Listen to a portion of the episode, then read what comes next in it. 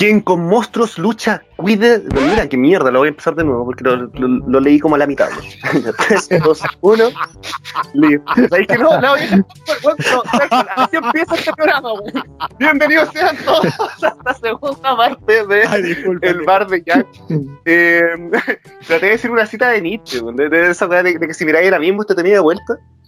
Pero traté de buscarlo como así como bonito, como bien, bien en, en españolísimo que, que valga y, y- y así termine. Pues eso pasa cuando no sabía hablar y te las tratáis de dar con, con citas literarias. Pues.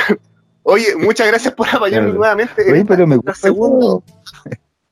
¿Qué cosa? No, que te iba a decir que me gusta esa eso como de un texto. León, ¿cómo que? ¿Qué pasó? Esta es la, peor No, me voy a orinar en esta segunda parte. No, pero ya, qué bueno, qué bueno que te guste, Rudolf. Yo sé que ibais para allá, ibais para felicitarme por, por la iniciativa. Y, y si a mí también me gustó, pues si no me hubiera salido tan como la cadena, hubiese estado bacán. Sí. Oye, No, nuevamente, sí. gracias Eso- a todos por acompañar. ¡Cállese, mierda! no, güey, ya, filo. Bienvenidos, bienvenidos todos de nuevo. Eso, la segunda parte. Dale, como lo ensayamos. Oh, me dio mucha risa. Eh, oye, puta, ya. Oh, perdón. ya se fue la grasa. La verdad es que para los que ya escucharon la primera parte, ¿cierto? Hablamos de cuestiones terribles pulentas, hablamos del DLC de, de The Village, hablamos de Dead Space, de Demented Soul, hablamos de, de Silent Hill, de, de todo, hermano, de todo. La primera parte es la raja. Si se quedaron para esta segunda parte, les advierto que se viene bélica. se viene terrible brígida. En primer lugar, porque vamos a, quiero poner un tema sobre la palestra, que el tema, te- les juro que yo esperé toda la semana para poder hablar de esto con ustedes. Sí. La nueva serie Resident Evil de Netflix. No, no Infinite Darkness, la, la que va a salir con, con actores hueso. No sé si No. tiene algún nombre fijo. Que también me nombre, vamos a solo hablar de eso, pero más adelante. Más adelante, ¿sí, pero, no? pero ¿cómo? Como yo, yo, yo tengo, partiendo la segunda parte de la pauta, tengo eso, eso que voy a plantear ahora. Eso. Eso. bueno, la serie que se viene. Ah, ya te caché, porque después se viene Infinite Darkness. La serie que quiero comentarles. Viene esta serie de Resident Evil con actores reales para Netflix que causó controversia en primer lugar porque iba a tener dos líneas temporales, ¿cierto? Una de la hija Wesker. Asumo yo que agarrando un poco esta cuestión que empezó en el Resident Evil 5, donde se experimentó con varios niños Wesker. Supongo que por ahí irá, no tengo idea. Y por otra parte, con un futuro posapocalíptico, ¿cierto? Que nos mostrará la serie. Da lo mismo. El tema central de hoy día es que el actor que interpreta a nuestro querido Albert Wesker, don Alberto, ¿cierto? Es una persona de raza afrodescendiente. ¿Bien? Sí, creo que Eh. se llama Lance Reddick, algo así. Tal cual. Lance Reddick. Sí. Y justo quería hablar de ese tema. Porque me he dado vuelta en los grupos de Resident Evil donde todavía no me han baneado. Eh, encontrándome con estos momazos, ¿cierto? De, eh, de que, de- del tipo en el fondo que le hace el desprecio. Que le hace el desprecio a la cuestión nueva. Y todos comentando el tema de no, es que el negro y la cuestión y bla. Y pucha que le han dado color. Y yo en su momento lo vi y dije, oye, pero ¿y en qué afecta este tema a la trama, güey? Y como esa pregunta no obtuvo respuesta, yo quería dejarla ahora sobre la mesa para que conversemos.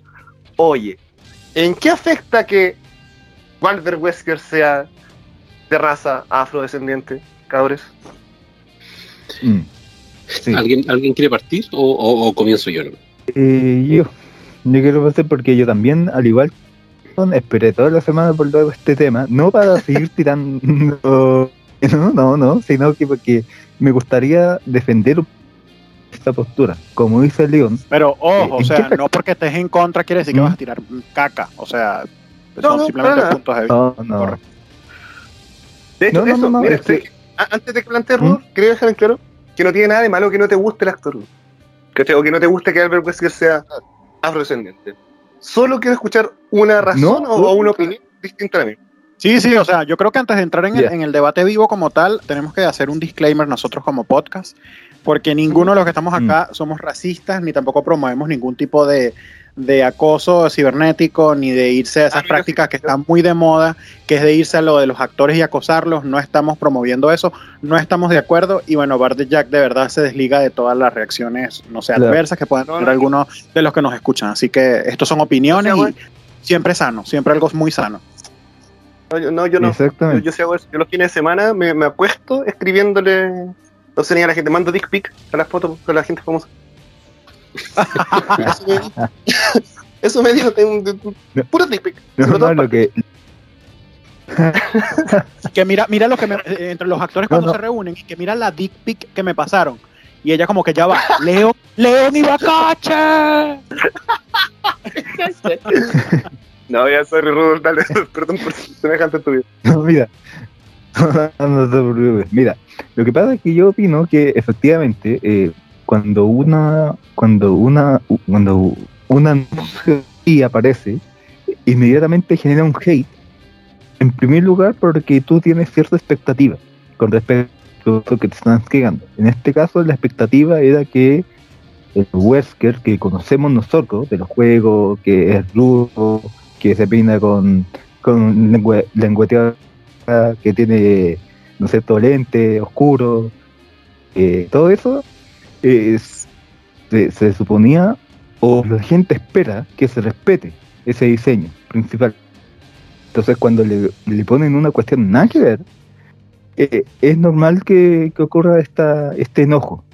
Ahora, lo que yo opino personalmente, como tú dijiste, Leon, al principio, es que para mí no afecta en nada. Eh, eh, yo ubico a este actor, al Lance Reddick, porque hizo eh, una aparición en el, en el juego Horizon. Y ustedes, ustedes ya saben que yo estoy totalmente mojado con esa wea. O sea, me moja el Horizon, sí, verdad, es un juego. Y Pero, eh, ahí aparece el agua, de jugarlo. Ah, sí, muchas gracias a Estabas tomando por, algún tipo por- de líquido. Ya, no, pero, pero, no, pero No, no, pero- la filmografía de, de la y, y ahí sale ahí sale justamente el Lance Reddick. Eh, como un antagonista ¿no es cierto? Eh, que su tarea es eh, es como ay- ayudar a la protagonista pero al mismo tiempo no la ayuda sino que le pone trabas es como este tipo misterioso que no se sabe nunca de qué lado está no se sabe si es bueno si es malo porque él es tan misterioso y, y actúa tan en la sombra en realidad no se sabe hasta hasta el final del juego, no se sabe, ya está más metido en el tema de lo que uno piensa. Bueno, ¿a qué voy con esto? Eh, me he topado con varios comentarios. eh, este, este actor también ha estado en película, pero sí he visto de que este actor eh, suele hacer ese tipo de papel. Y si me preguntan a mí, es un papel que sea, que es calcado en Wesker porque Wesker es igual. Eh, es este, este típico weón que está en las sombras y recordemos que en el primero nunca, nunca te imaginas que es el malo hasta el final. Hasta que él mismo se revela como el malo. Entonces, para mí, eh, el Lance Reddick, si bien puede que no encaje con, con, lo que la gente se espera de Wesker, para mí sí va a ser un Wesker súper bueno y va a ser un papel raja. Eso es lo que opino. Incluso hay, incluso el tipo tiene, tiene carisma también. O sea, eh, yo me he topado cuando estos videos, hay un video, no sé si, si lo han visto, de, de esta típica cadena de Estados Unidos, el Toys R Toys R Us se llama algo así, pero es de juguete en el fondo. Y, y este tipo hace eh, como como del típico jefe negrero que, que trata a, lo- a los empleados como la callampa y les paga un, una mugre, así, pero le sale tan bien que, que yo me cago en la risa todo el video, me cagué en la risa todo el video. Y para mí el tipo es como una roca de, de, lo- de juego. ¿Cachai? Algo así. Es como una roca. Te, te cacho, te cacho, ¿sabéis que? No, no, dale, dale, dale. Entonces, para mí, de verdad, va a ser súper bien un papel de Wesker. Y, y yo la vería exclusivamente por eso, de verdad. Siendo sincero. Es que en cierta manera no, no, no estamos, no- lo, lo que lo que opina la, la, la gente en cierta manera no es los dotes actorísticos de, de él, o sea, eh, lo, lo- básicamente es de que es negro. Si es eso, que sea buen actor o que sea mal actor, eso está en- hasta en un décimo plano. Aquí la, la, la cagada quedó porque el actor es negro. Sí. Sí, Y en ese sentido, que Alex, eh. ¿qué tan importante es la, eh, cumplir como, no sé, con, con la raza? Y hacer con la etnia, pero ahí sí creo que es distinto. Por, por no Sí. caer en el tema de la apropiación cultural, ese tipo de cosas. Pero, pero ya, hablando, no sé, porque una persona de, no sé, de, de color, ¿cachai? O pelirrojo haga un papel que no era así originalmente. Es que Em, ¿Sabes? Mira, yo, yo, yo estoy súper en contra de este de, de esta moda en estos momentos de, de la reivindicación literaria, en, en- en cierta manera, de, de ciertas condiciones de que porque la... O sea, a ver, ¿cómo lo digo? A rajatabla, si la, si la obra literaria, en cierta manera, decía que la sirenita era de pelo rojo, tiene que ser una mina de pelo rojo. ¿cachai? Esa, esa es mi opinión. Porque porque ¿qué pasa el día de mañana que quieran hacer raíces y los esclavos son rubios? ¿Me, me cachai?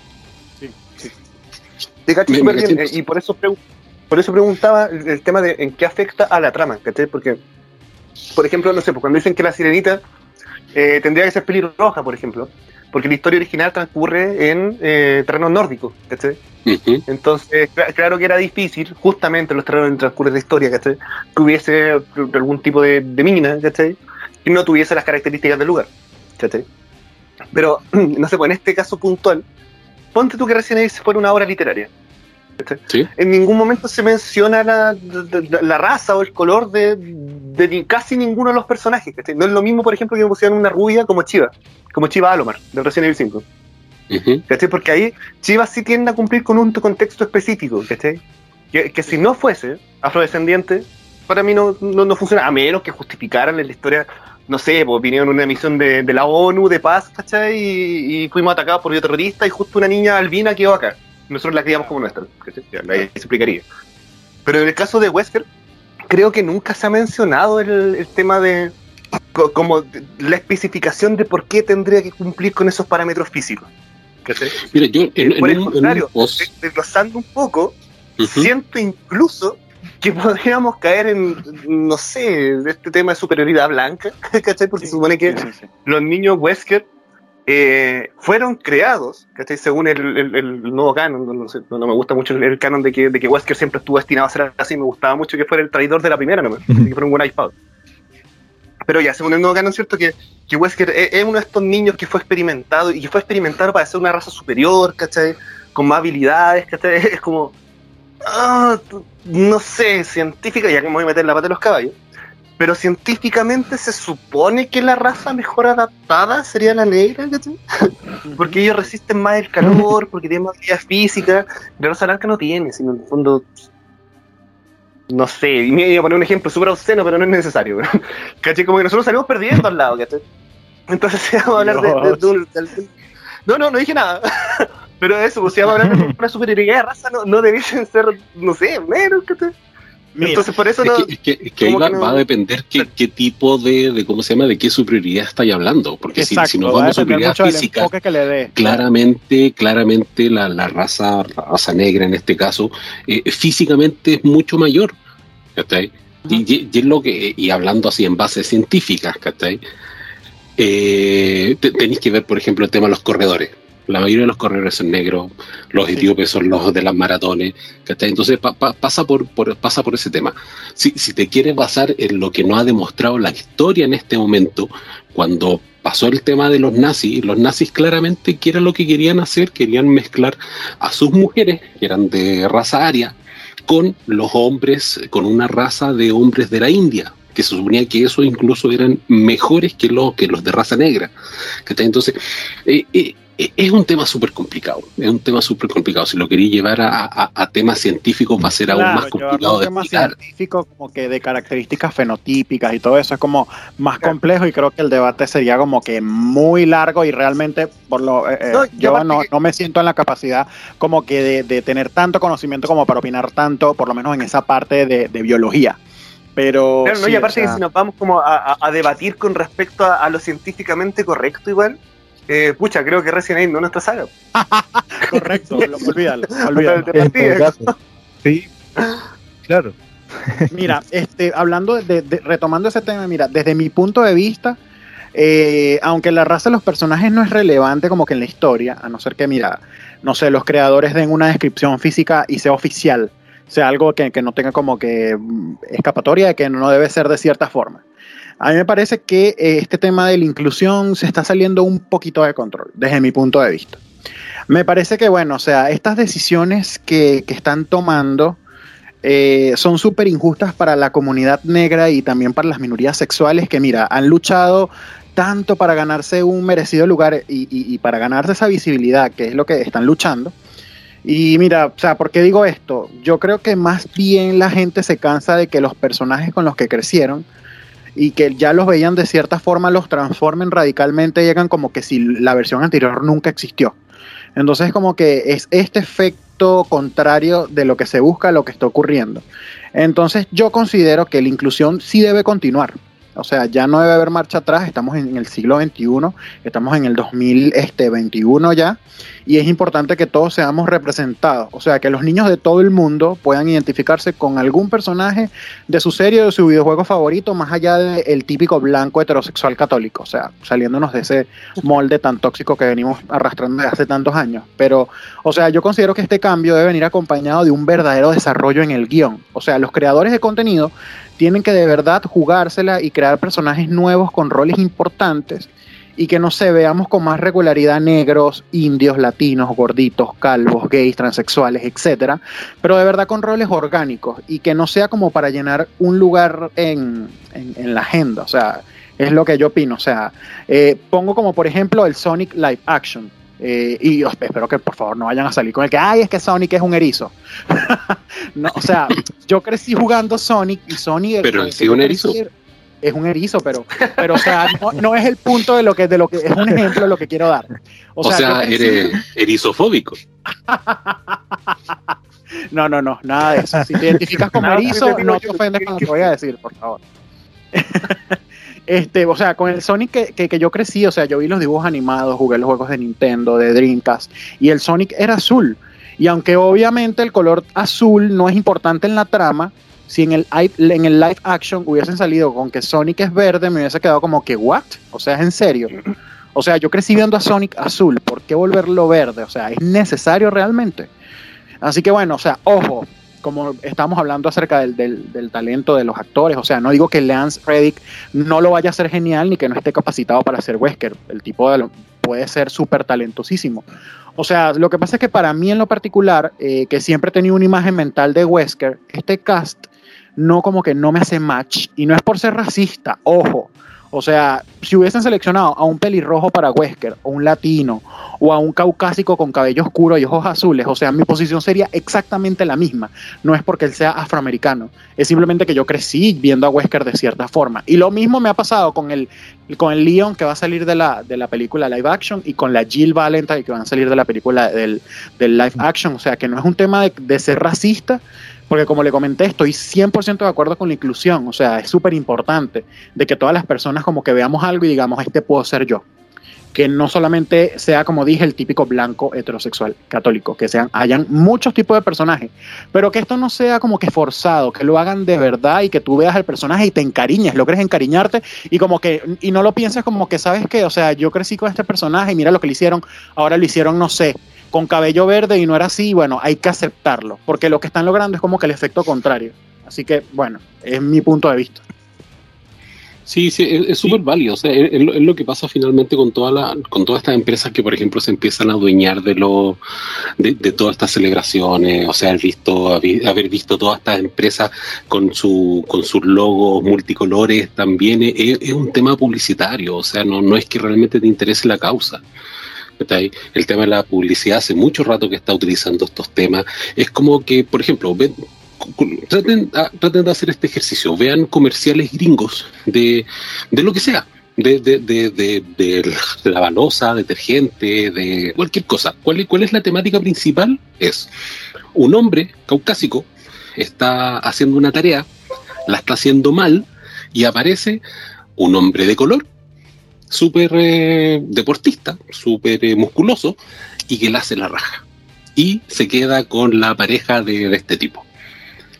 El- el- un, un- un- un tema que a la publicidad yo siempre he alegado y hasta el día de hoy lo voy a seguir alegando y de aquí a la eternidad, es de que, por ejemplo, ¿por qué los comerciales que son de acciones de limpieza en tu hogar, todos lo hacen cagados de la risa? Ah, Hasta bailan, Ah, viejo.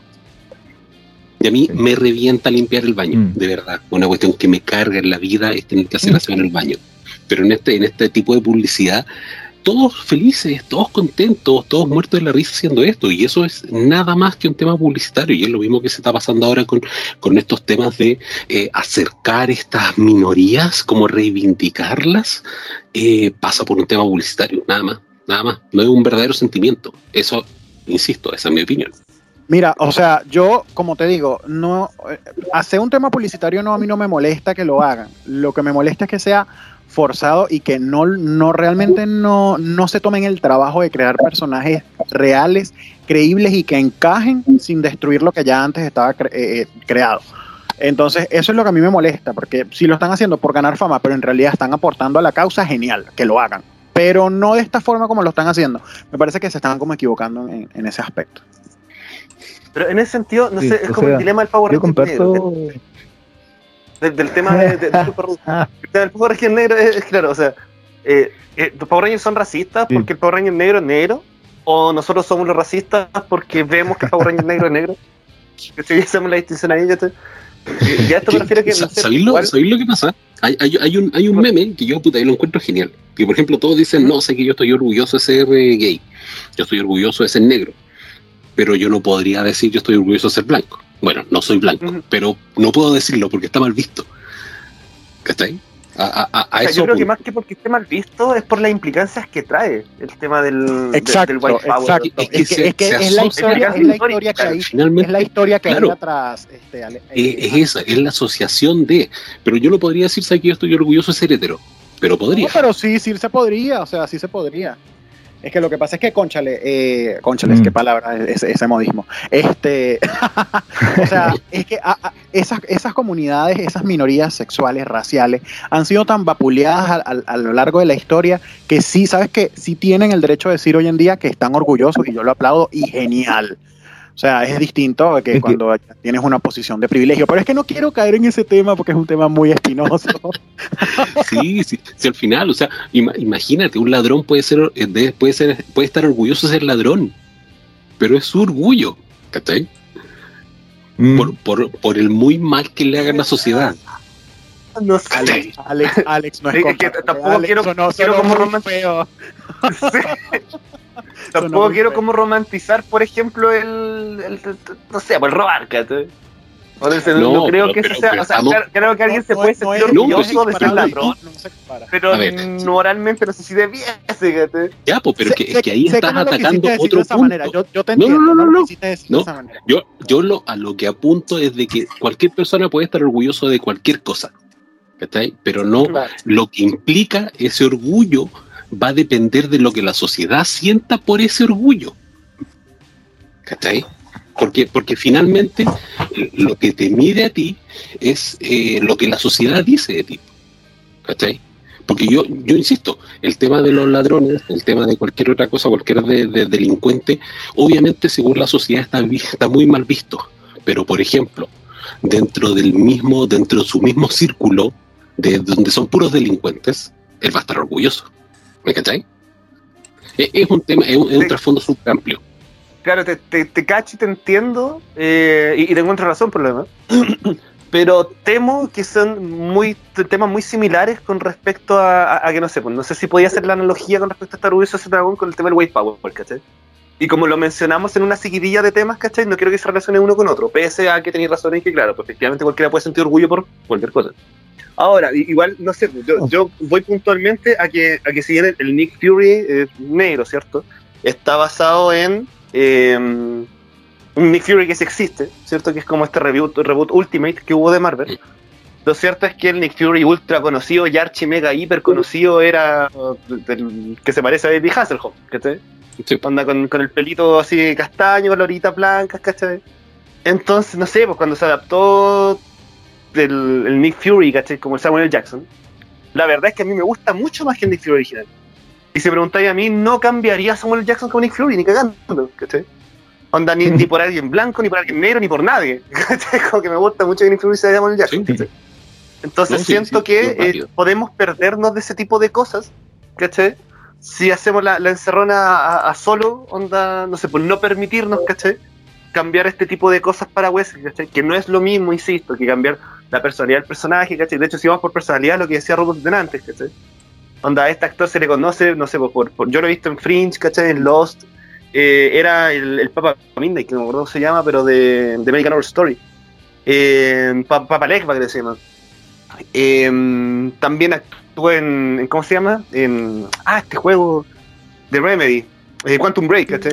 Y siempre, y siempre actúa con el Ujú. mismo papel. que Este weón, ¿cachai? Anda como entre las sombras, como planificador, ¿cachai? Como frío. Entonces, siento que le viene súper bien. Siento que es un weón que nació para hacer el papel de Wesker este loco, ¿cachai? Sí, Y por otra parte, mi Total. crítica va más que al, al- al cambio, que cambio o no, ¿cachai? Que insisto que a todos nos puede gustar o no nos puede gustar, está súper bien, ¿cachai? Pero si no a lo que produjo en la comunidad, ¿cachai? Esto de, de- de atacar al personaje por ser negro, ¿cachai? O empezar a, a, a huevear con respecto a, a- a las personas ah, afrodescendientes, ¿cachai? Mi lengua anda brígido y bien. Eh, siento que se da la cresta el, el real tema de conversa, ¿cachai? Y siento que una discusión como la que estamos teniendo ahora, ¿cachai? Del trasfondo de, de, de- de lo, de lo que significa la situación, se pierde en memes hueones y tallas infantiles, ¿cachai? Que finalmente terminan siendo racistas, pues, ¿cachai? Entonces siento que se pierde la instancia de conversar de lo realmente importante, ¿cachai? Por irnos en la talla fácil, ¿cachai? Igual lo que yo por lo menos vi en los grupos y es lo que me llevó a plantear esta situación hoy en día. Claro, pero es que estar Mm. de acuerdo no es caer en la descalificación. O sea, el debate que por lo menos nosotros estamos teniendo no va dirigido a, a que, o sea, que, que, que mal que sea negro porque es negro. Es simplemente que puedes estar de acuerdo, puedes no estar de acuerdo, pero, o sea, nosotros no, no estamos de acuerdo con, con el tema de, de acusar a los actores porque ellos no tienen la culpa. O sea, nosotros no, no, como que no avalamos ese tipo de, de conductas. O sea, nuestra posición es ¿Por qué no estamos de acuerdo que sea negro? Porque crecí viendo un Wesker que no es negro, etcétera, etcétera, pero no de que los negros no se merecen tener esos papeles para nada. No es ese nuestro debate. no, ¿Sabes lo que me, gustaría, lo que me gustaría ver o que, que la industria hiciera el ejercicio para saber si efectivamente es por el cambio de, de tonalidad de piel o por, o por un tema ya definitivamente que, que- que se escapa a esto, es que por ejemplo si un personaje fuese negro toda su vida, o sea, todo, todo, toda su historia literaria, llamémoslo así, y lo cambiaron por un rubio. A ver si queda la misma cagada. Me gustaría, me gustaría que, que pasase eso. Mira, realmente Sí. de mi parte, conociendo, yo soy un poco mm, piqui piqui con ese tipo de temas. A mí sí me molestaría. Imagínate que no sé, sacaran el nuevo Blade y fuera un Drácula blanco, caucásico. O sea, no, Una no me gustaría, no me gustaría, de verdad no. Entonces, claro, ahí hay, ahí hay que ver qué, qué- qué es lo que pasa, pues, si, si efectivamente es por eso. Imagínate un, un cyborg blanco, ¿cachai? De- de- del, del mundo de C, del cómics. Sí, sí. Pero bueno, yo, yo creo que de verdad no, no vamos a llegar nunca a un, a un, Consenso. a un consenso, claro.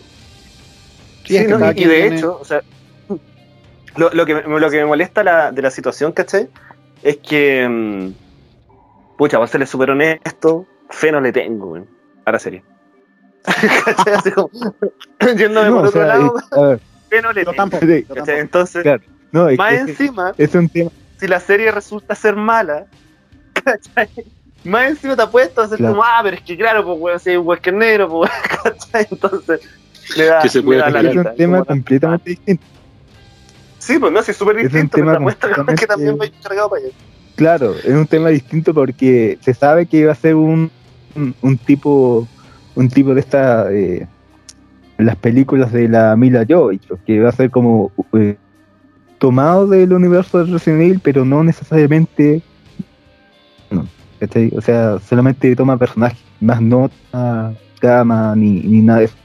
Eso es lo que Claro, si en el fondo Entiendo, siento que está creando que su propio canon igual. Claro, entonces, esos son dos como, pero claro, no va a llegar el, el weón de que va a, a confundir todo, va a, a condensar en, en una sola. Es como el meme de, de la, la actriz eh, Milla Jovovich que estaba jugando Resident Evil y decía como que Dios mío, en las películas todo todo mal. está mal. Está todo mal. Hemos hecho todo mal, Mira, sí. este, yo en lo, per- en lo particular no le tengo mucha fe a esta serie de, de Netflix, pero a pesar de que no me gusta el cast de la película, la que va a salir, este, como les comenté, no me gustó mucho el cast, a la película sí le tengo fe. Mira, yo Sí, la yo voy a ver como dije en un principio y la voy a ver neta y exclusivamente por el Lance Rey. Eh, a pesar de todo lo que se ha dicho y conversado, eh, yo le tengo harta fe al sector. La verdad, me gusta Caleta. Y aunque aunque no fuera Resident Evil, aunque fuera cualquier otra wea, de una IP distinta, que sé yo, la vería igual. Por él nomás. No, brutal, brutal. ¿Y, y estás orgulloso de eso?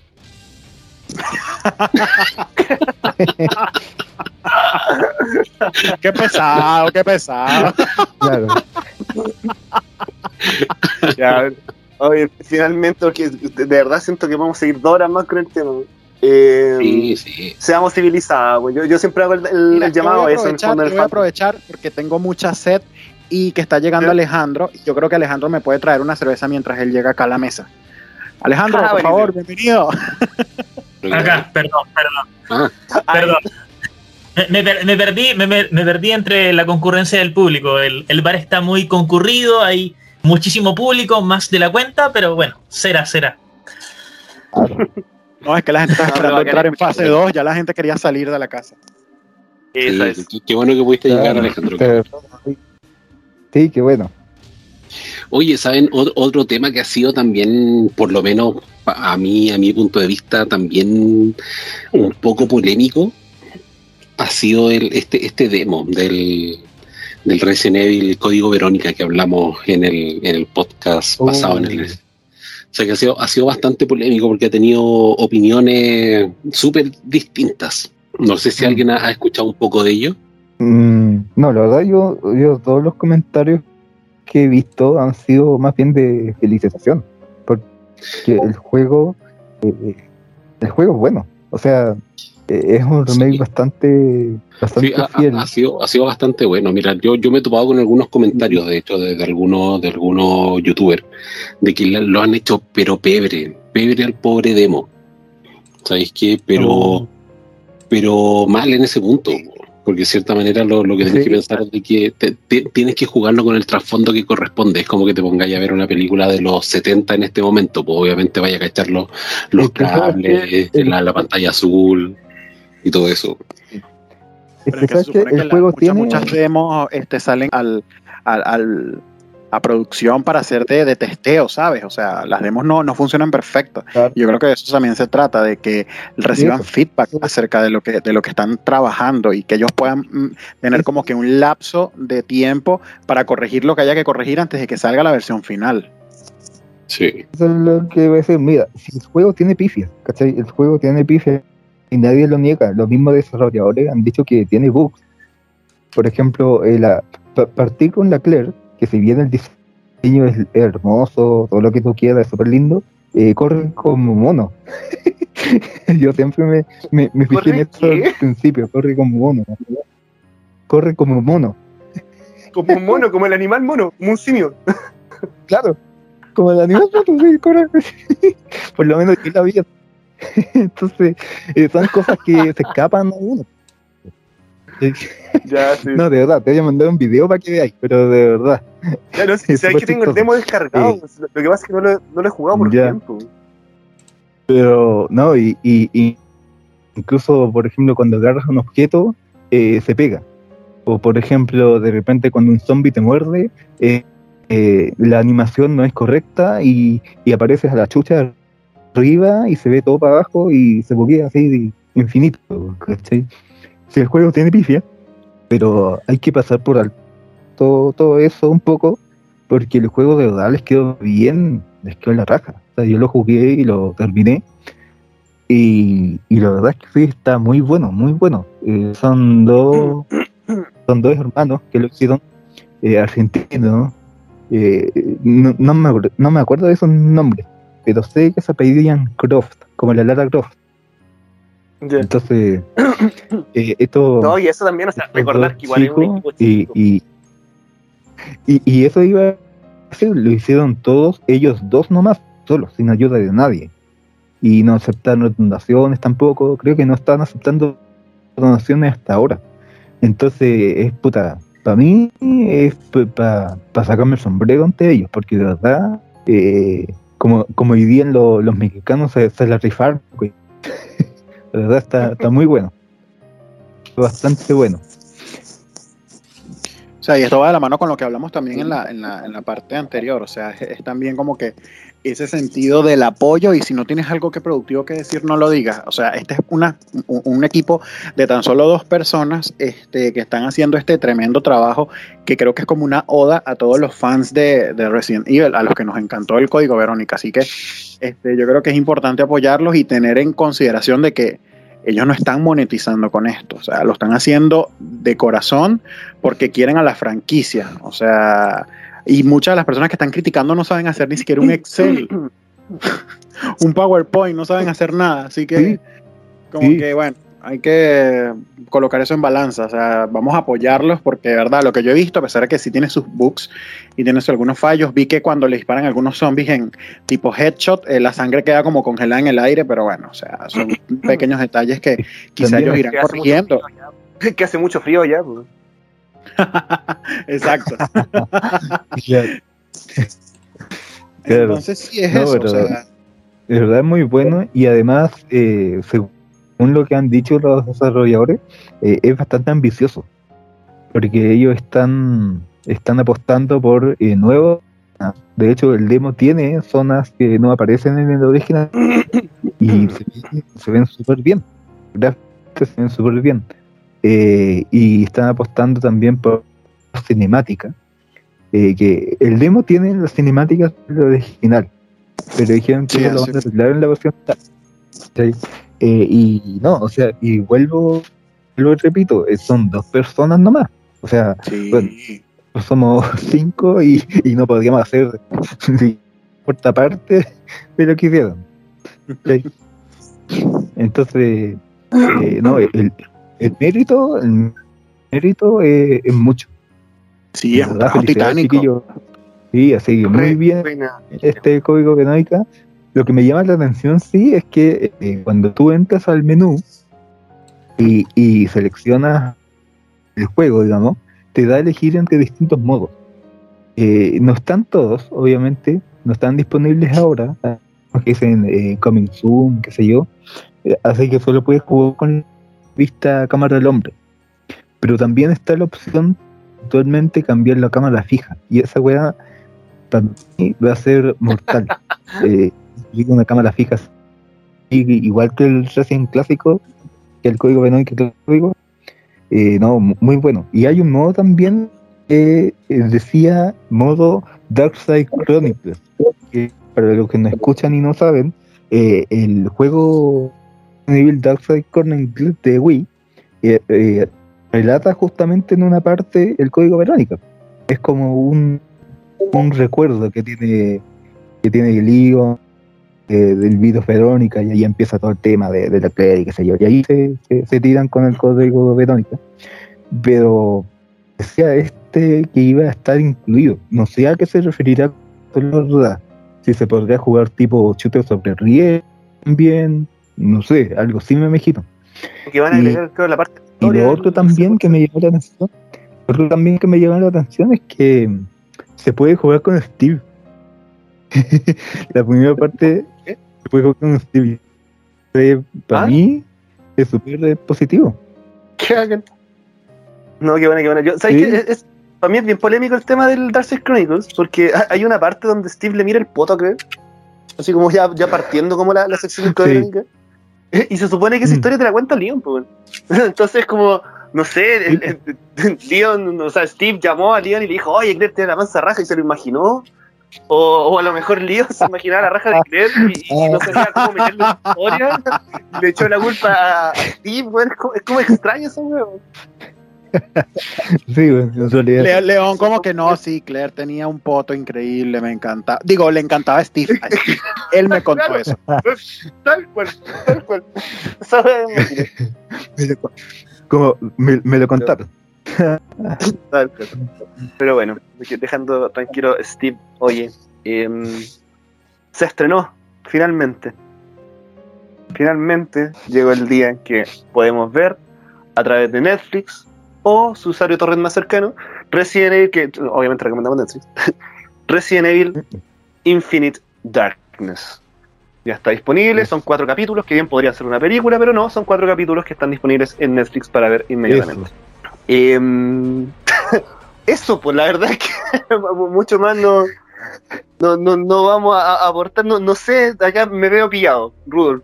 Finalmente, ¿qué, qué- ¿quieres Sí, dar tus opiniones globales sin spoiler No, o, es que- o lo dejamos para el siguiente? Eh, Para siguiente. no, o sea, eh, yo creo que, claro, hay que hablar con el spoiler, pero ya después, en una próxima edición, porque salió hoy día recién, que estamos hablando de esto el, el mismo jueves 8 de julio, donde salió. Entonces es claro de que no toda la gente... Pero los que lo vieron, eh, eh, hay comentarios mixtos. Hay comentarios mixtos que lo vio. Dicen que es buena, otros dicen que es mala. En mi opinión es regular. No es no es como Vendetta, eh, claramente, porque Vendetta es yo creo que es como el hijo bastardo CGI de Resident Evil, pero tampoco como un Degeneration. Así, oh, y, y- pero sí la va a pasar bien. ¿Sabéis que el, el- The Generation, el tema que tiene, ¿Mm? es que yo, yo tampoco la encuentro buena, ¿cachai? Pero la, la encuentro suficientemente buena. ¿Y a qué me refiero con esto? A, a que siento que The Generation fue una película que nadie pidió, loco. Entonces, cuando llega, fue como un regalito, pues. Fue como, oh, weón, gracias, Sí, ¿cachai? Porque no tenían por qué hacerlo y hicieron esta película de animación, ¿cachai? Que básicamente para mí era una celebración a la saga. ¿Cachai? Era como, Mm. imitemos la historia de Resident Evil 2, ¿cachai? Llenemos de guiños la weá, ¿cachai? Y con eso era Sí. suficiente. Porque era una película regalo. Sí. Para mí eso era. Eso era, simplemente. Y ya cuando se volvió una trilogía y empezaron a meter más cuestiones, como que, ay, ahí yo creo que ya en sí misma no se ha aguantado. ¿Cachai? Mm. Entonces, puta, lamentablemente siento que pasa lo mismo con esta. Opinión personal, obviamente. Em, no sé, como que ya realmente todo lo que está saliendo para mí de Resident Anexo es súper olvidable y, y me da lata. Me da lata. Eso no Yo puedo decir Bueno. que no me gusta. Si, si tuviera que ponerle Jumbo del 1 al 10, le pongo. Le, le debo Jumbito. Repetir. No, si tan mala no es. No, le, le pongo 3. 3 Jumbitos. 3 de No, 10. No, yo le pongo 5. Por ser Ya. generoso. Fíjate que eh, eh, en su globalidad, entre Rotten Tomatoes, ¿cachai? Y, y la, y la cuestión de Google que te da también, eh, creo que la gente en general le dio 4 yumbitos de 10. Esa es como la nota promedio. Sí. Creo que fueron generosos. Alejandro, algo que decir tú. Sí, efectivamente. Voy a dar mi opinión, pero obviamente por respeto al público, por respeto a, lo- a los oyentes, va a ser una opinión sin spoiler para no arruinar la, la sensación y la experiencia.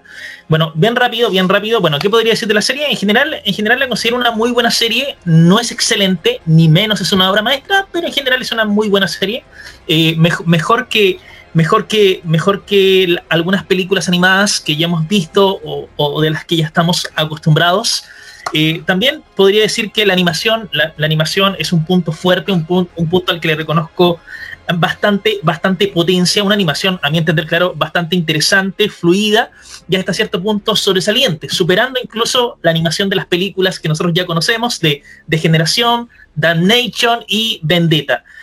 Las historias, si bien son cuatro capítulos y los capítulos con suerte, con suerte alcanzan la media hora, a veces ni siquiera media hora, eh, lo- los capítulos, para hacer, para capítulos que forman una serie de una serie bien corta, bien breve, los capítulos te plantean unas historias que están bien contadas, unas historias bien planteadas, eh, unas historias medianamente llevaderas, que técnicamente el capítulo se te pasa volando de principio a fin. También los personajes, bueno, hay algunos personajes nuevos, algunos personajes nuevos, ya sea estadounidenses, así como también asiáticos. Los personajes nuevos considero, sobre todo los personajes femeninos, los personajes femeninos con- considero que, que aportan bastante a la franquicia, realmente enriquecen o nutren la franquicia de una u otra manera.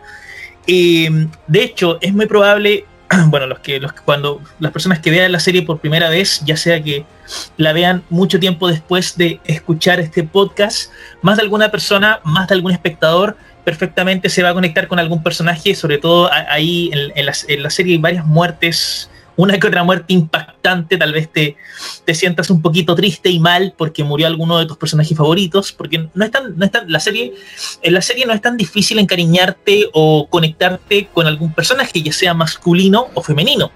Eh, y otro, otro, y para cerrar simplemente decir que eh, algunos capítulos, sobre todo del capítulo 3 en adelante, algunos capítulos te, te muestran situaciones con muchísima tensión, suspenso y drama. La serie obviamente, la serie no tiene terror, pero por lo menos le, le agradezco y le reconozco que tiene un buen suspenso y una buena tensión. Y, y bueno, y, y respecto de las, digamos, de los bow, de los bow, estas armas, estas armas biológicas, eh, me gustó, me gustó el diseño, un diseño bastante macabro y espeluznante, como tiene que ser Resident. No solamente bows de humanos mutados, sin- sino que también bows de, de animales contaminados por, por, por el virus o por la sustancia eh, tóxica. Eso es lo que podría decir. Yo considero, como les digo, la considero una muy buena serie, sin llegar ni a lo excelente, ni a la obra maestra. Yo le pondría por lo menos un 8.2 hasta ahora. Voy a ver si me, la, me- me- le hago un, un segundo visionado, porque para mí la, la Ocho- serie 8.2 de cuánto? de 10, de 10, 8.2 Wow, de le- 10. Le estás dando una excelente calificación. 8.2. Sí, mucho. Yo, Y- de verdad, eh, quiero ver la misma serie que viste tú, Alejandro. Sí, no, es que, es que, ah, claro, la, la- la serie, la serie hay, que, hay, que, hay que vérsela con calma porque la serie tiene sus cosas bastante ocultas y secretas y hay algunas cosas que no se digieren al primer visionado o a la primera miradita. Es que, ¿Sabes qué? Te, te lo comento porque Sí. justamente, y, y- y- y sin entrar en spoiler nuevamente, justamente no me gustó por, por todo lo contrario de lo que tú dijiste. ¿Cachai? Anda, Siento que los personajes femeninos caen en una burla de un puerto de un buque. o sea, mira, solo por mencionar una escena, van todos los, los personajes bacanes caminando de forma bacán, menos la mina, que va como en una pasarela, se moviendo el poto. Y es muy notorio porque todos los hombres van en posición de hombre choro y la mina va culo para allá, culo para acá, culo para allá. Y, y, pasa, a ser, pasa a ser chistoso, pues, weón. Es una escena brígida igual. porque te- y sobre lo mismo, que te siento que todos los momentos serios que tuvo la película eh, no eran nada, no significaban nada. es como que, no, sé, si- siento que todo estuvo de más. ¿Cachai? ¿Y, y se acuerdan la historia de la, papi- de la papa frita que expliqué en el primer bloque? Sí. Eh, la misma que tenía más carisma que todo el elenco de la película, weón. Incluyendo a Leon, y eso, y eso me cayó como el pico. O sea, perdón, me cayó muy mal. Porque eh, Eh, estamos hablando de una historia que transcurre un año después de Resident Evil 4, si no me equivoco. Y, y, y para mí, Sí. Resident Evil, o sea, Leon de Resident Evil 4, para mí es flor de carisma, weón. Es como un poquito más carismático y Spider-Man. Así, te- esa onda. ¿Cachai? Entonces me, da lata este. Este, ¿Eh? no, no la he visto, así que no, no puedo dar como que un veredicto como tal. O sea, vi fue una como que la primera parte del capítulo, porque a mí me pasó algo muy curioso. Cuando en la mañana el Rudolf avisó, mira, ya la serie está disponible, yo la busqué y no me aparecía en ninguna parte en Netflix.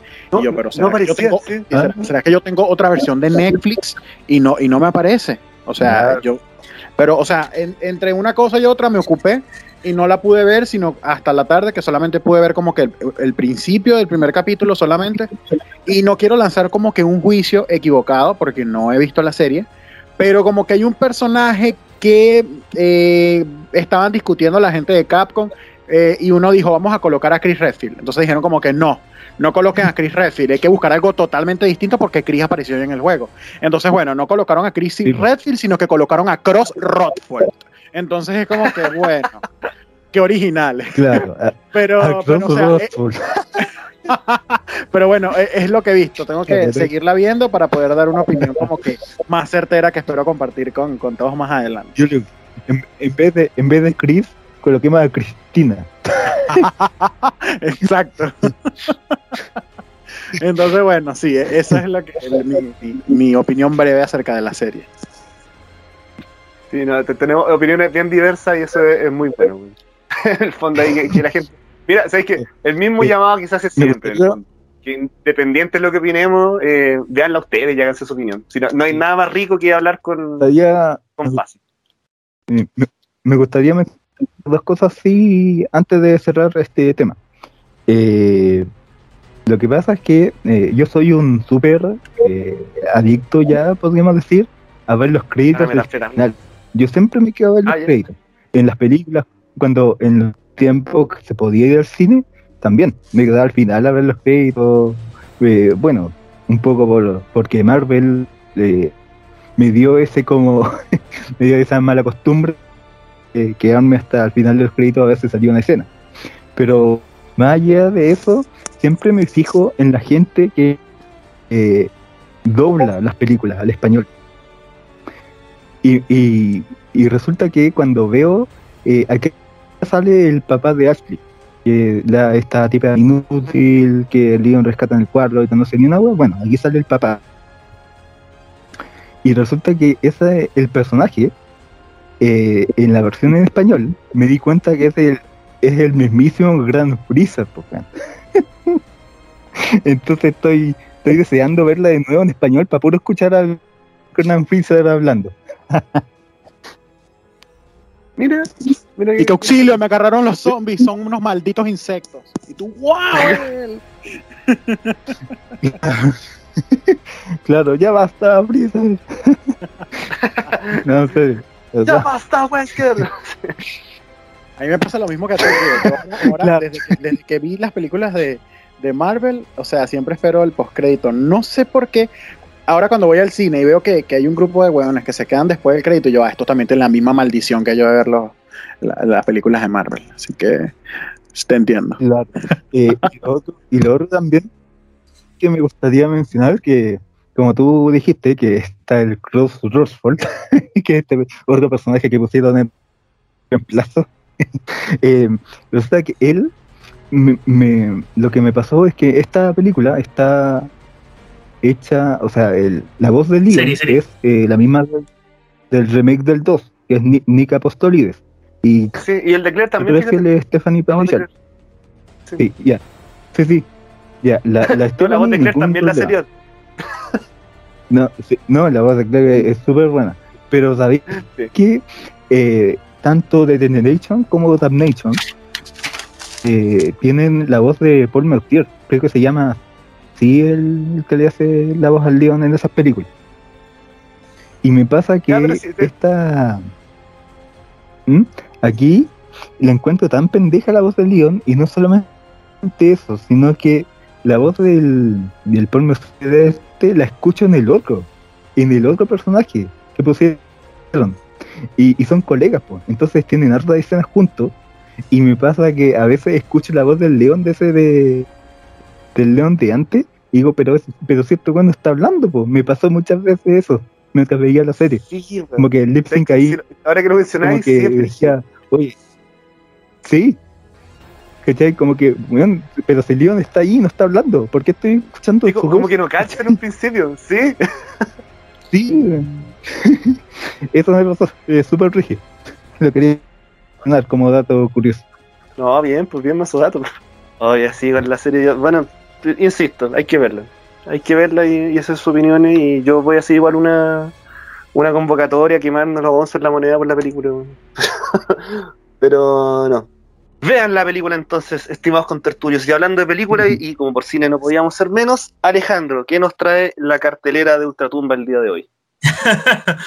ok, más, más que cartelera, eh, anuncios, anuncios cinematográficos y gamers bastante importantes y trascendentales que nos compete a, a nosotros. Bueno, vamos a partir en este caso por yéndonos directamente al cine de zombies, pero no cualquier cine de zombies, sino que el cine de zombies de nuestro querido y fallecido Josh Romero. Hay una película, hay una película que se lanzó el mes pasado, en junio, claro, en junio, pero que lamentablemente pasó un poquito desapercibida, más que desapercibida, muy desapercibida. Es técnicamente es la última película de Romero, una película totalmente oculta, secreta e inédita, que precisamente a inicios de junio se dio a conocer al, público, tanto al público fanático de los zombies como al público eh, que en general consumen de vez en cuando zombies. Bueno, eh, la, película que les, estoy, que les estoy hablando, que lamentablemente por el momento está, está, de, está de difícil acceso, un acceso bastante complicado, es bien difícil de conseguirse,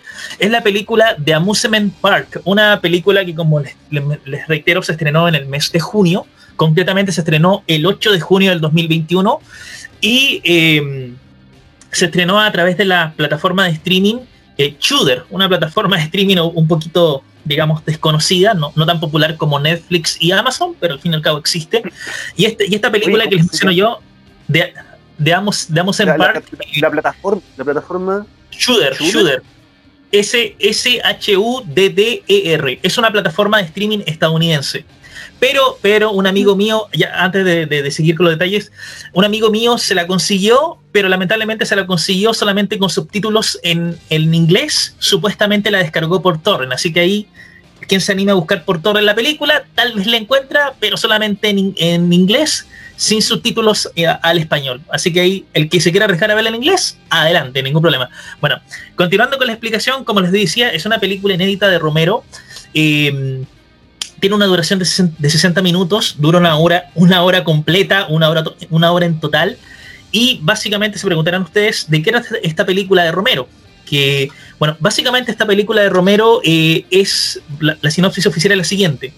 Eh, un anciano, un anciano obviamente adulto mayor, eh, decide ir a un parque de atracciones, a, estos típicos parques de diversiones que son para ya sea compartir, eh, compartir solo o compartir con seres cercanos.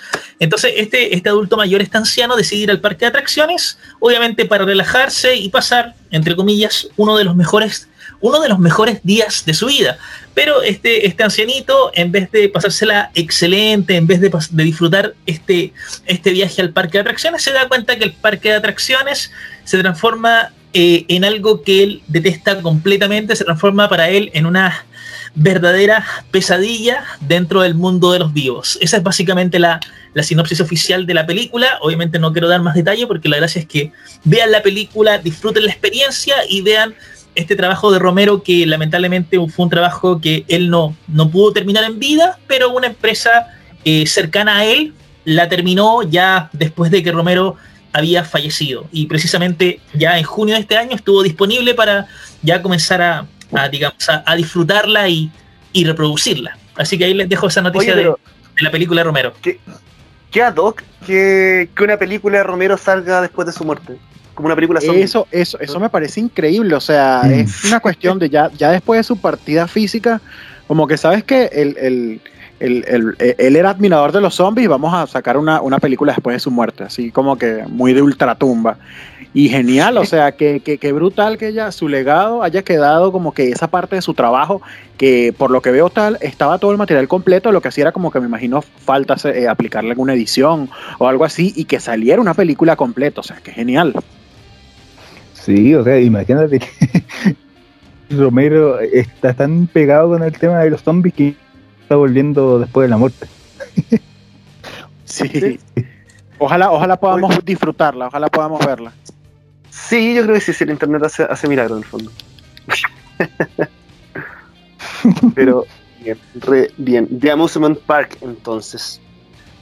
Alejandro, ¿qué más tienes? Sí, vamos con la, con la se viene. Bueno, eh, bueno, en el podcast pasado, a ver, haciendo memoria, recordando, hablamos un poquito de la, de la quinta película de Bill Dead, Oposición Infernal, esa, esa, esa saga clásica y de culto eh, protagonizada por Bruce, Bruce, Campbell en el papel de H. William. Ya hablamos un poquito del reparto, hablamos un poquito de quién eran los productores y toda la cosa.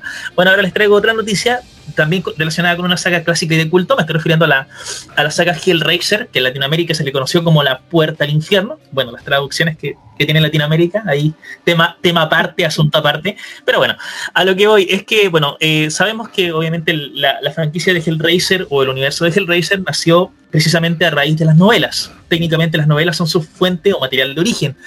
Bueno, debido al éxito que tuvieron las novelas, se lanzaron varias películas. En total, hoy en, hoy en día contamos con 10 películas de Hellraiser, algunas mejores que otras, pero bueno.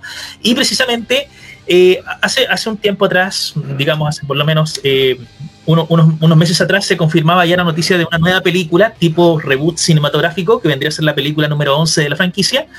Y este reboot cinematográfico, si bien todavía no, no hay una fecha de estreno oficial, ni siquiera se ha comenzado a rodar, ya se han ido revelando poco a poco ciertos detalles. Primero, ya se reveló quién va a ser la, la, protagonista principal de la película, que precisamente va a ser una mujer, igual que en la película original. Recordemos que la, en la película original ochentera de Hellraiser, la protagonista era una mujer que se llamaba Kirsty.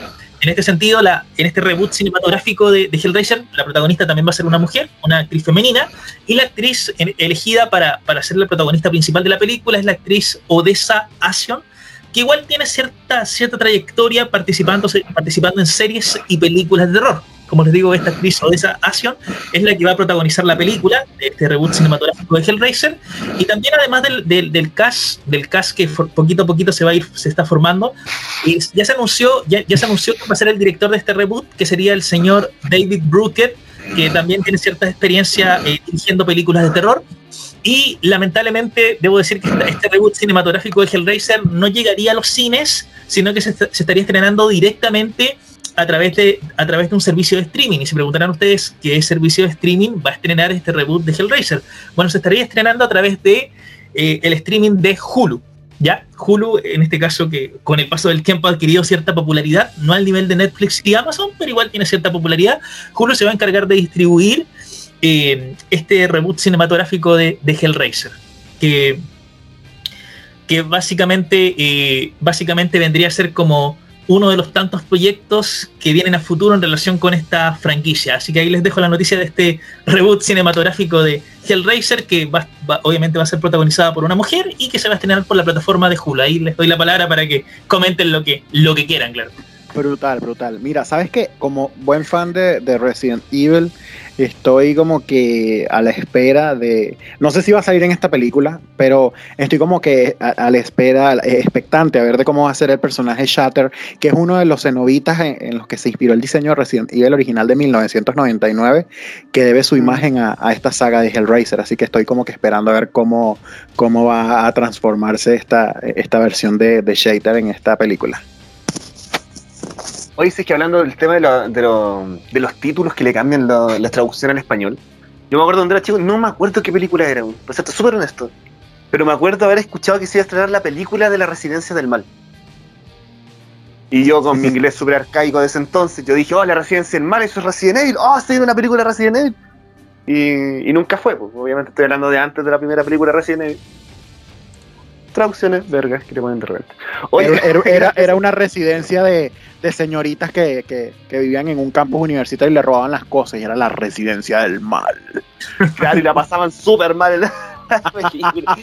Oye, gracias Alejandro. Sé que yo, la verdad lo que decía el Julius, eh, a mí me encanta el diseño de los cenobitas. De hecho, no, no culpa a nadie por haber hecho Nemesis de la forma que lo hicieron después de haber visto semejante película. Así que esperar nomás. No queda otra. Nos vamos Oigan, con la... Caures, dime. Sí, nos vamos con la tercera noticia que hay. Ah, sí, pues no, de, de, sí. eso, eso, dale con sí, eso, dale. Bueno, ahora, bueno, ahora nos vamos a ir, nos vamos a alejar un poquito del tema cinematográfico, nos vamos a ir al, al ámbito gamer, concretamente al, al, ámbito gamer vinculado con el, con el mundo del terror y suspenso. Bueno, todos también ubicamos la franquicia cinematográfica de Evil Dead o Posición Infernal con, con Bruce Campbell y, y Sam Raimi. Bueno, video, videojuegos de Evil Dead ya existen, hay, hay muchísimos para distintas plataformas, pero hay un videojuego que seguramente ustedes habrán visto por ahí el, algún gameplay o trailer, me refiero al, al, videojuego de Evil Dead The Game o Evil Dead el juego. Este, este nuevo videojuego que se estaba anunciando durante mucho tiempo. Ahora se, anunciaron nuevos detalles de este, de este nuevo videojuego de la franquicia. Bueno, primero, primero, primero, primero decir, primero que todo decir que, eh, a ver, primero decir que cuáles, cuáles, cuáles serían las plataformas eh, en las que se va a lanzar este videojuego, para qué plataformas va a estar disponible. Va a estar disponible para PC, PlayStation 5, PlayStation 4, Xbox One, Nintendo Switch y por último también Xbox Series XLS. Eso es lo primero en cuanto a las plataformas. Y lo segundo, respecto a esta noticia de, este, de este Devil Dead The Game, también decir, se, anunció, un, se entregó un aviso importante en relación con la jugabilidad, con qué personajes se puede jugar y con cuáles no. Básicamente, se anunció que eh, Bruce Campbell nuevamente volvería a darle voz a su personaje de Ash, obviamente en la versión en inglés, lo cual me parece genial y, y emocionante.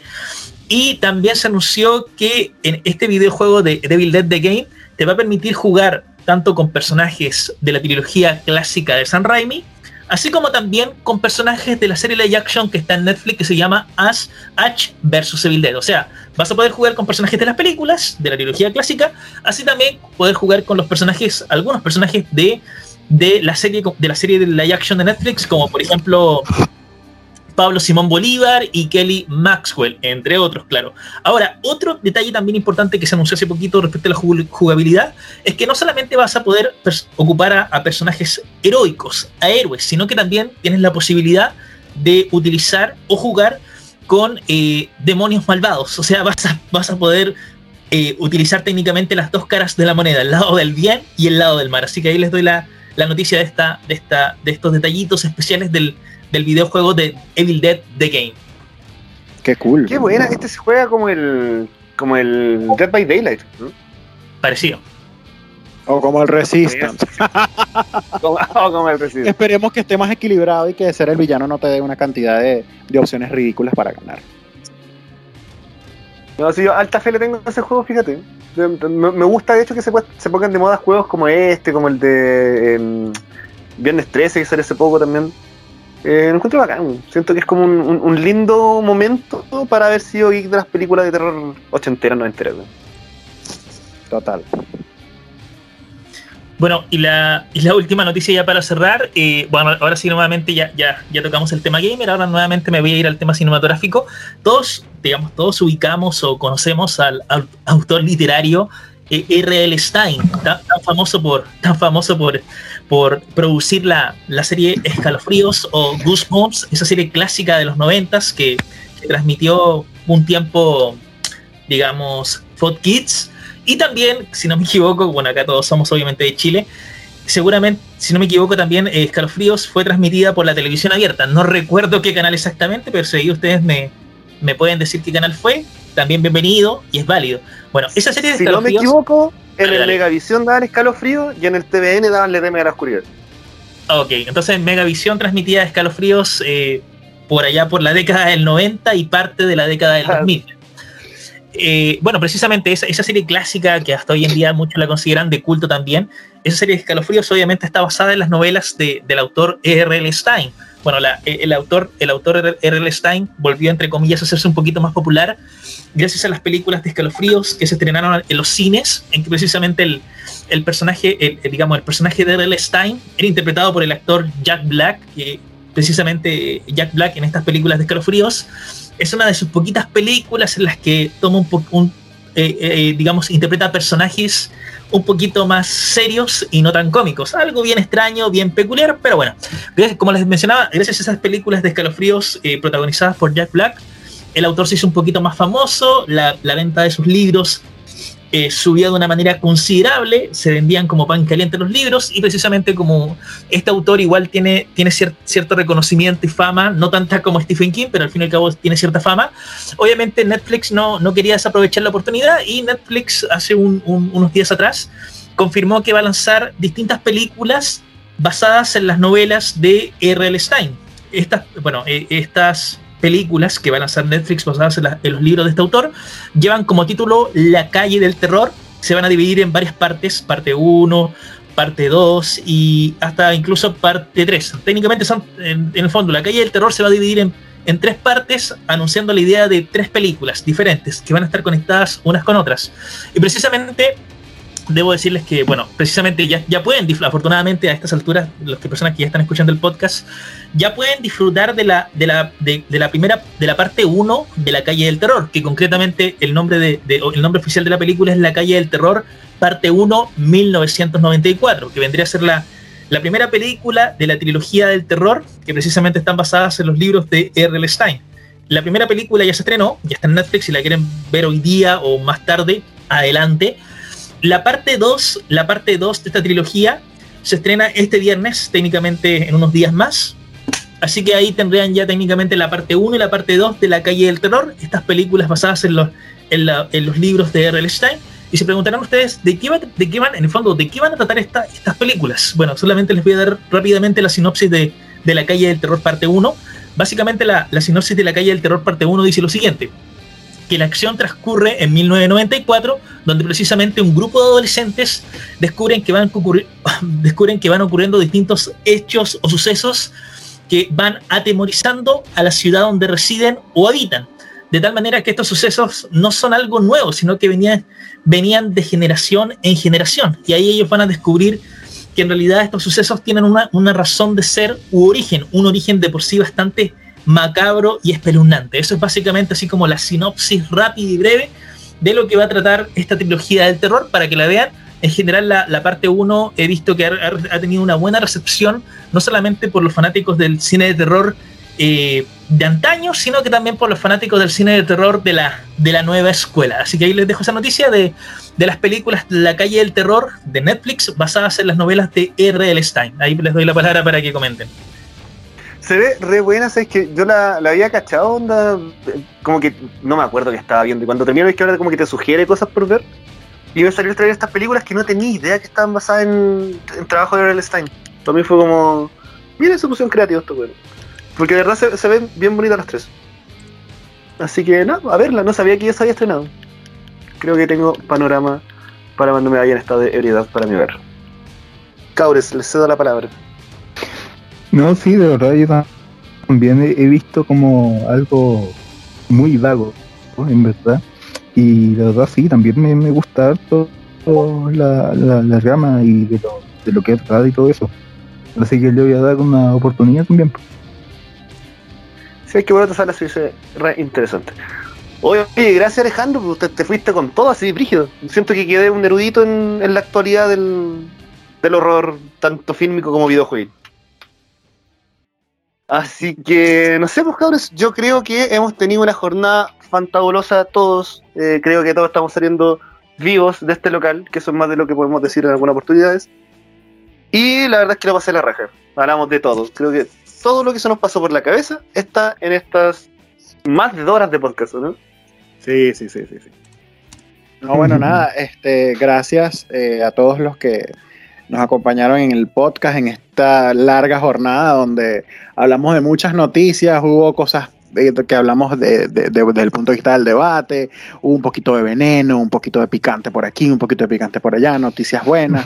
Así que bueno, esperemos que eh, se, diviertan porque nosotros nos divertimos muchísimo eh, haciendo esta, estas dos ediciones de, del bar de Jack. Y bueno, la invitación como siempre es a que nos sigan en nuestras redes sociales y se suscriban a nuestro canal de YouTube, que nos sigan en Spotify y que siempre den me gusta a, nuestros posts y que los comenten porque siempre estamos leyendo este, los comentarios y porque somos realmente muy cercanos con, nuestra audiencia. Así que gracias y, nada, me voy a terminar de tomar mi cerveza para, para irme. Sí, no, muchas gracias por, por, todos los comentarios que nos hacen eh, y que los leemos y que estamos ahí constantemente haciendo mejoras en el podcast, pero más allá de eso, eh, el rehacer nuevamente por la sintonía e invitarlo a que nos sigan pues, en, Instagram, en YouTube, que escuchen en Spotify y que nosotros siempre estamos ahí al pendiente. Así que gracias y, y, ahora sí me voy a tomar mi vida. me parece muy bien. Amigo Alex, algo que aportar a esta maratónica jornada? Bueno, ya lo hemos dicho todo. Ha sido un largo, un largo periodo, un largo traste. hemos tenido que hacer algunas hogar, algunos quehaceres del hogar para poder participar. Así que nada, nada. Más que decirles que nos sigan, como lo han dicho todos, estamos aquí para que ustedes, para que ustedes nos escuchen, así que háganlo, compártanlo, síganos en nuestras redes sociales y no compren DLC, jueguen lo que quieran y adelante. Tal cual. Oye, muchas gracias. Alejandro, finalmente tú, se me fue. Sí, bueno, bien, bien, bien, bien, bien, rápido y breve. Bueno, eh, muchas gracias por la preferencia. Espero que las personas que, que escuchen este podcast realmente se hayan divertido y hayan disfrutado con él. Y obviamente nos encontraríamos en otro próximo podcast con más contenido y más cosas interesantes. Bacán. Oye, y finalmente pa para finalizar y quitarme esta piedra del zapato desde que partimos este bloque, el que lucha con monstruos debe tener cuidado de no convertirse en un monstruo. Y si miras fijamente durante mucho tiempo un abismo, el abismo también mira dentro de ti.